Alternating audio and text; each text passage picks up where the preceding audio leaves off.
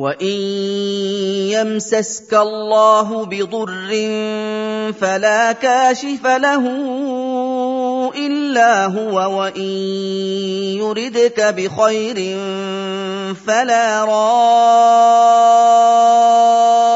لفضله يصيب به من يشاء من عباده وهو الغفور الرحيم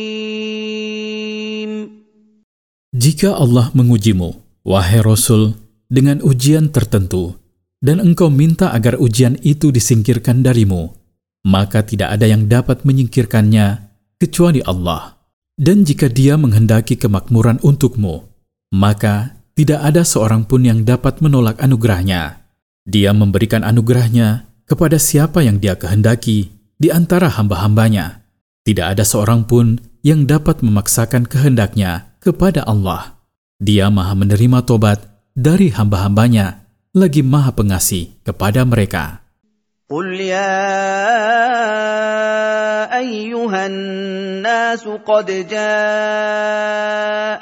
الحق من ربكم فمن اهتدى فانما يهتدي لنفسه فمن اهتدى فانما يهتدي لنفسه ومن ضل فانما يضل عليها وما انا عليكم بوكيل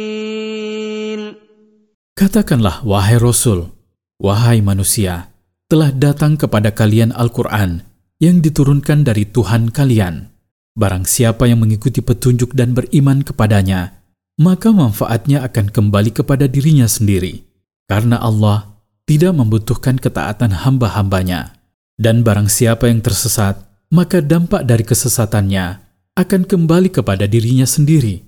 Karena Allah tidak pernah dirugikan oleh kedurhakaan hamba-hambanya. Dan aku bukanlah orang yang bertugas mengawasi dan menghitung amal buatan kalian. واتبع ما يوحى اليك واصبر حتى يحكم الله وهو خير الحاكمين Ikuti dan laksanakanlah, wahai Rasul, apa yang Tuhan mewahyukan kepadamu, dan bersabarlah terhadap ulah sebagian kaummu yang menentangmu. Juga bersabarlah dalam menyampaikan apa yang harus engkau sampaikan. Teruslah menjalankan tugas itu sampai Allah Ta'ala menurunkan keputusannya terkait nasib mereka, yaitu bahwa Dia akan menolongmu untuk mengalahkan mereka di dunia, dan Dia akan menghukum mereka di akhirat jika mereka mati di atas kekafiran mereka. Surah Hud, Makkiyah, tujuan surah menjelaskan manhaj para rasul dalam menghadapi kaum mereka yang mendustakan. Tafsir بسم الله الرحمن الرحيم ألف لام را كتاب أحكمت آياته ثم فصلت من لدن حكيم خبير Pembahasan tentang huruf-huruf semacam ini sudah ada di awal surah Al-Baqarah. Al-Quran adalah kitab yang ayat-ayatnya dan maknanya disusun dengan tepat dan kata-katanya ditata dengan baik. Maka engkau tidak melihat adanya celah atau kekurangan di dalamnya.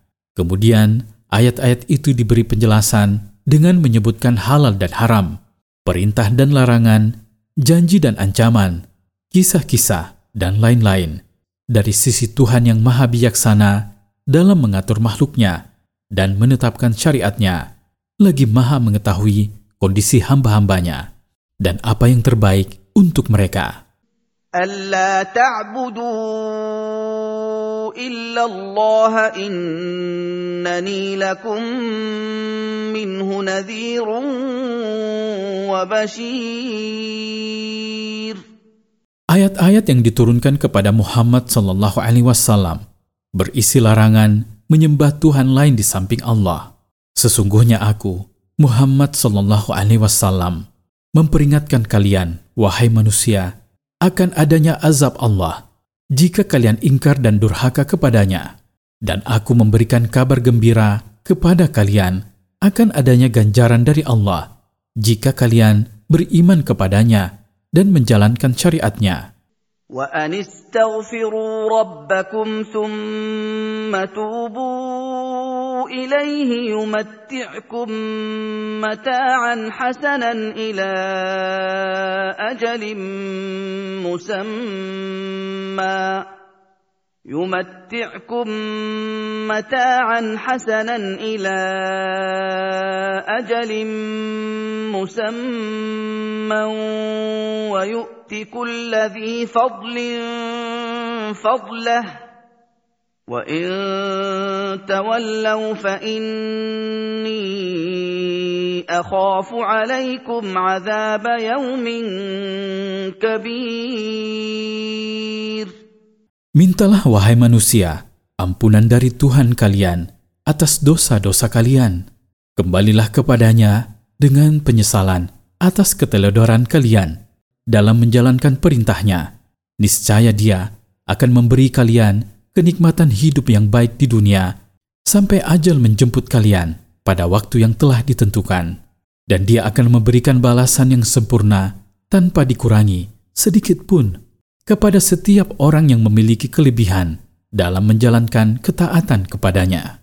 Dan jika kalian enggan beriman kepada ajaran yang kubawa dari Tuhanku, sesungguhnya aku benar-benar khawatir bahwa kalian akan mendapatkan azab yang berat di hari kiamat.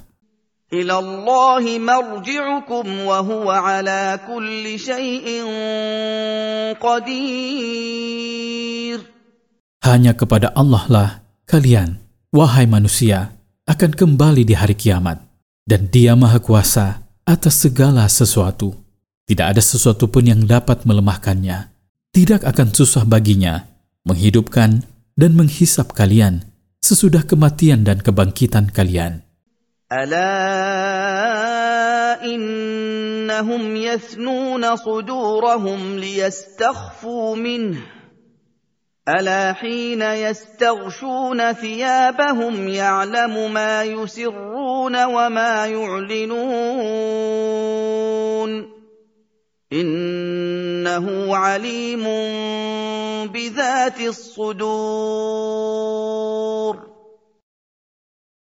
Ingatlah, sesungguhnya orang-orang musyrik itu membungkukkan dada mereka untuk menyembunyikan apa yang ada di dalam dada mereka berupa keraguan tentang Allah karena kebodohan mereka.